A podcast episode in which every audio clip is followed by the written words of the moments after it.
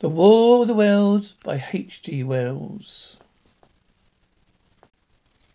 Chapter 8 Friday Night The most extraordinary thing to my mind of all the strange and wonderful things that happened upon that Friday was the dovetailing of the commonplace habits of our social order the first beginning of a series of events that was to topple that social order headlong.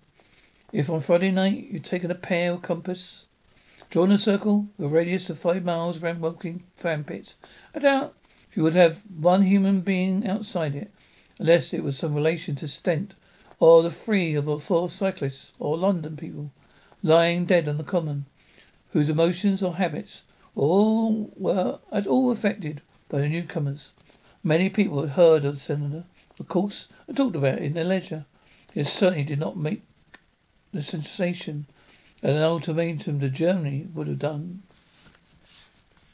In London that night Paul Henderson's telegram describing the gradual unscrewing of the shot was judged to be canard. His evening paper, before wiring for authentication from him, receiving no reply, the man was killed, decided not to print a special edition. Even within the five mile circle, the great majority of people were inert. I have already described the behaviour of the men and women with whom I spoke. All over the district people were dying and supping. Working men were guarding above the labours of the day. After the labours of the day, children being put to bed. Young people were wandering through the lanes. Love-making students sat over their books.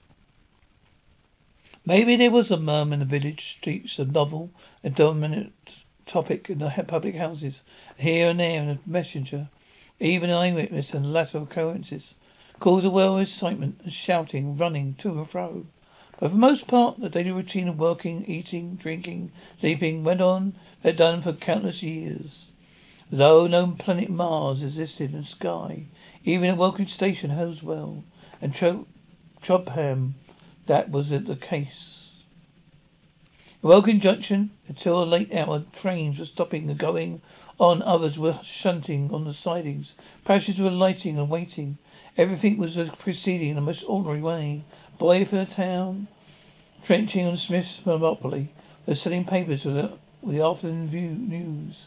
The impact of trucks and sharp whistle of the engines from the junction mingled with their shouts of "Men for Mars!"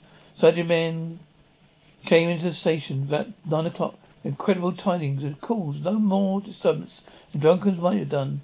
People rattling Londonwards peered in the darkness outside the carriage windows, saw only a rare, flickering, vanishing spark dance up from the direction Holmesville, a red glow and a thin veil of smoke driving across the stars.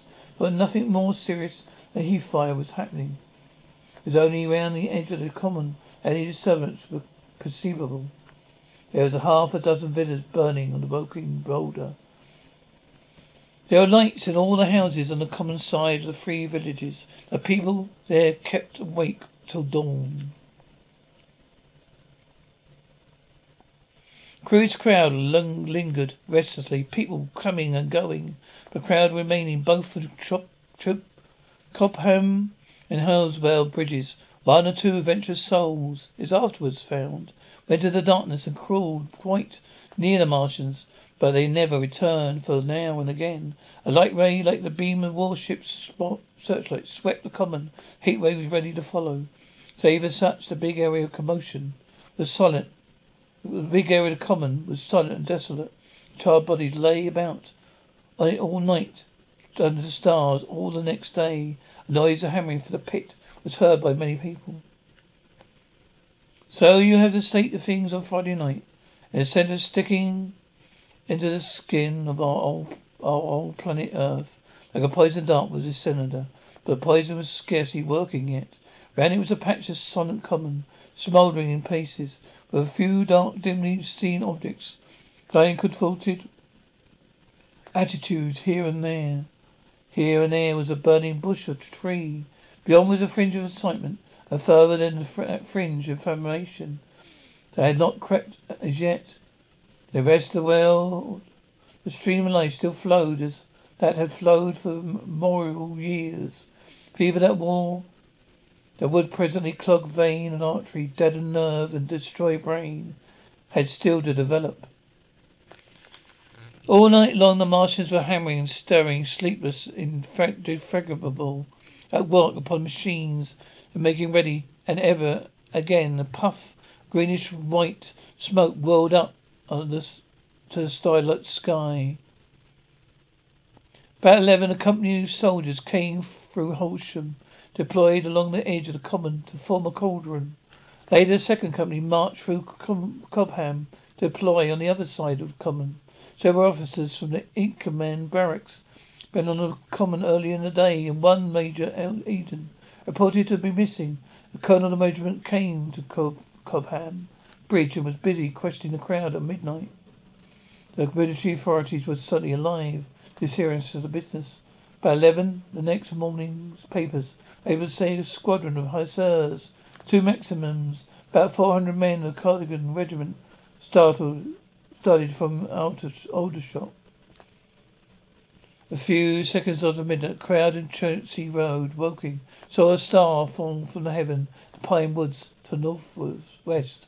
It had a greenish colour and caused a sudden brightness like summer lightning. This was the second cylinder.